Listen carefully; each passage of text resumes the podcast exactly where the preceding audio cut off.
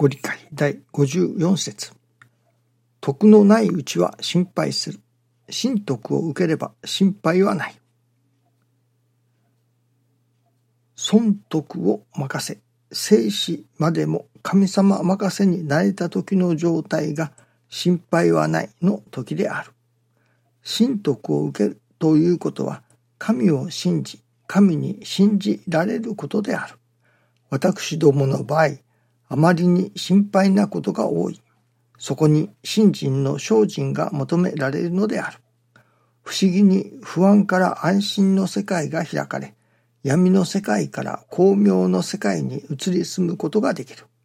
すでに神徳の世界である。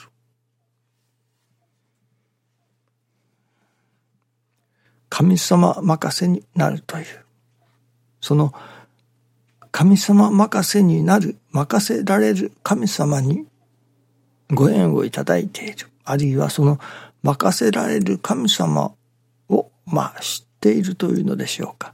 いただいているというのでしょうか。ということが、まず先に来なければなりませんね。任せきる神様をいただかずに任せきることはできませんから。まずは任せきる神様にご縁をいただく。あるいはいただいているということのありがたさが先にあるということですね。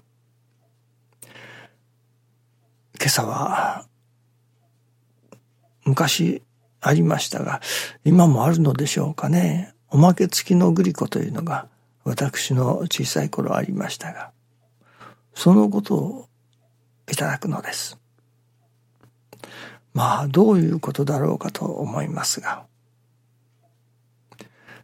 こういうことではなかろうかと思いますのは、例えば、心を育てる。信心は心を育てることだと。魂を磨くことだと。そしてこの心を育てるということに、まあ、重心を置くというのでしょうかね。そのことに重きを置きすぎますと、精神収容的なことになったり、いわゆる論語とか、なんとかいろいろありますね。ああいう道徳的なものの教えというのでしょうかね。そういうものになってしまうと。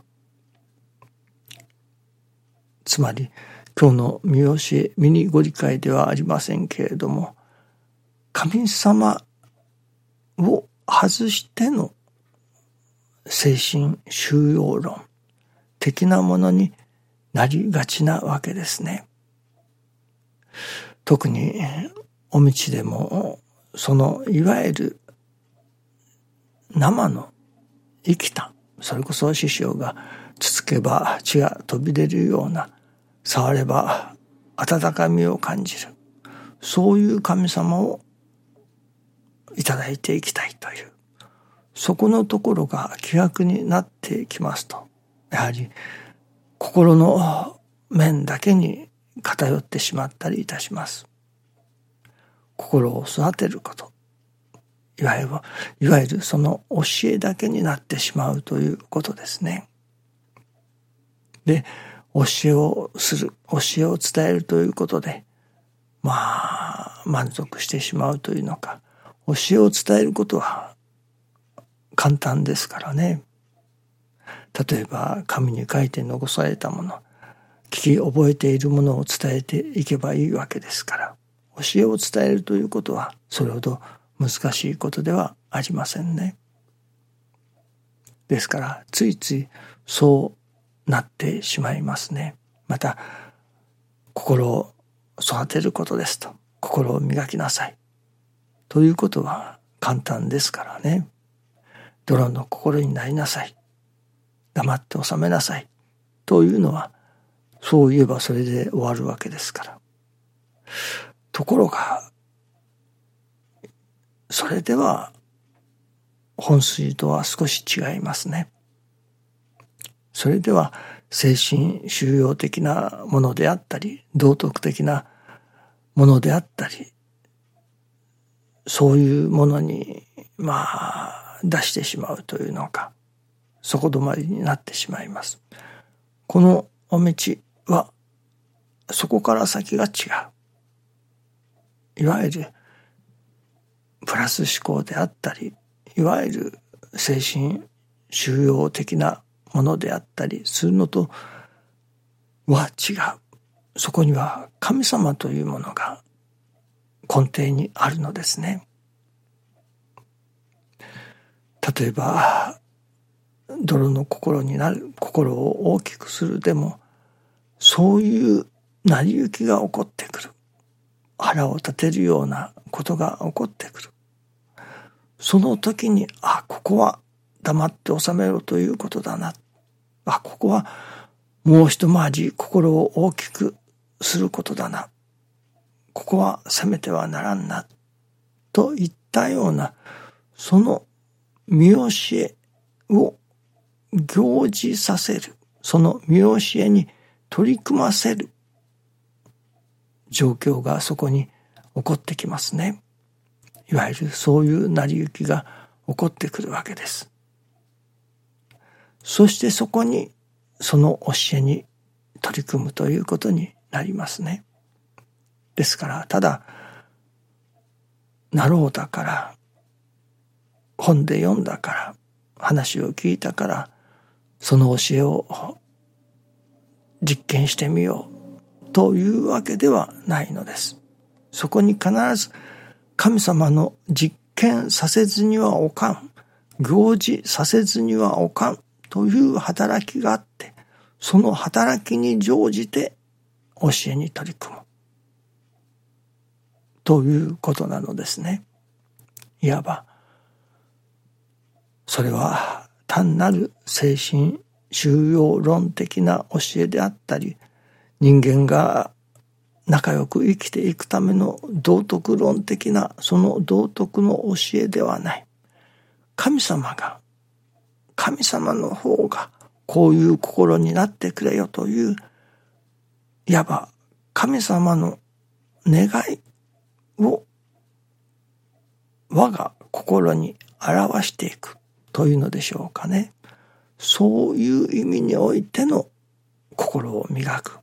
それは何も道徳的にそうだからといってそういう心を目指すのではない。神様がそういう心を目指せとおっしゃっておられるから、神様が望んでおられるから、今、黙って収めることを神様が望んでおられる。今、私が一回り心を大きくすること神様が願っておられる。というその神の思い、神の願いを感じるからそこに行じるわけですね。ただ教えられたからただ教科書に書いてあるからやってみようというのとは全然違うのです。今まさに神様の願いを神様の思いをそこに感じるから行じるのです。だからそこにいわばおまけがついてくるわけですね。グリコを買えばおまけがついてくる。そのグリコを買うことになるわけです。ただ、ここで注意しなければならないのは、やはり私もそうでしたけれども、小さい頃はそのおまけを集めたいという例えばいろいろな動物の何ですかあれは形をしたものがあったりいろいろなものが入ってましたね。そのおまけを集めるのが楽しみでグリコを買うということもありましたね。まあ中にはそれでも良いのでしょうけれどもまあそのお店のメーカーのまあ何と言いましょうか目論見と言いましょうかとしてはそのおまけ目当てにグリコを買わせたいということがあるのかもしれません。しかしまあそのグリコを買って食べて健康になってくれればありがたいということでもありましょうしね。その動機は何であれグリコを買ってもらいたい。食べてもらいたい。そして健康になってもらいたい。満足してもらいたい。ということでしょうけれども、そのおまけ目当てにグリコを買うということもやはりあるにはあるわけです。しかし、本論はやはりグリコを買ってほしい。そしてそこにおまけとしておまけがついてくるものなのですね。神様がやはり人間氏子に心を磨いてもらいたい。育ててもらいたい。という思いからその時その時の成り行きをまあ差し向けてくださる。その成り行きによってよしここは泥の心でいただこう。ここは天の心でいただこう。ここは黙って収めよう。というその教えというのでしょうか。心を磨くことに、育てることに、努めるときに、神様がそれこそおまけのようにしておかげを授けてくださることにもつながってくるわけですね。ですからやっぱり人間としてまあ氏子としておまけもいただきたい。もちろんまたおまけがある方が楽しいですね。そして人間が生きていくという上において神様のおかげをいただかなければとても順調に生きていけるものではありませんね。その心を育てるということと神様のおかげをいただいていくということが相まっての信心でなければならない。それがともするとどちらかに偏ってしまう傾向がありますね。教えは解いてもおかげがついてこないということであったりおかげをいただいても教えを実行しないといったようなことがままあります。その教えを行事心を育てるということと神様がまた特別のおまけのようにしておかげをくださる。といったその二つのことが相まっていく。そういう新人生活でなければ値打ちがありませんね。どうぞよろしくお願いいたします。ありがとうございます。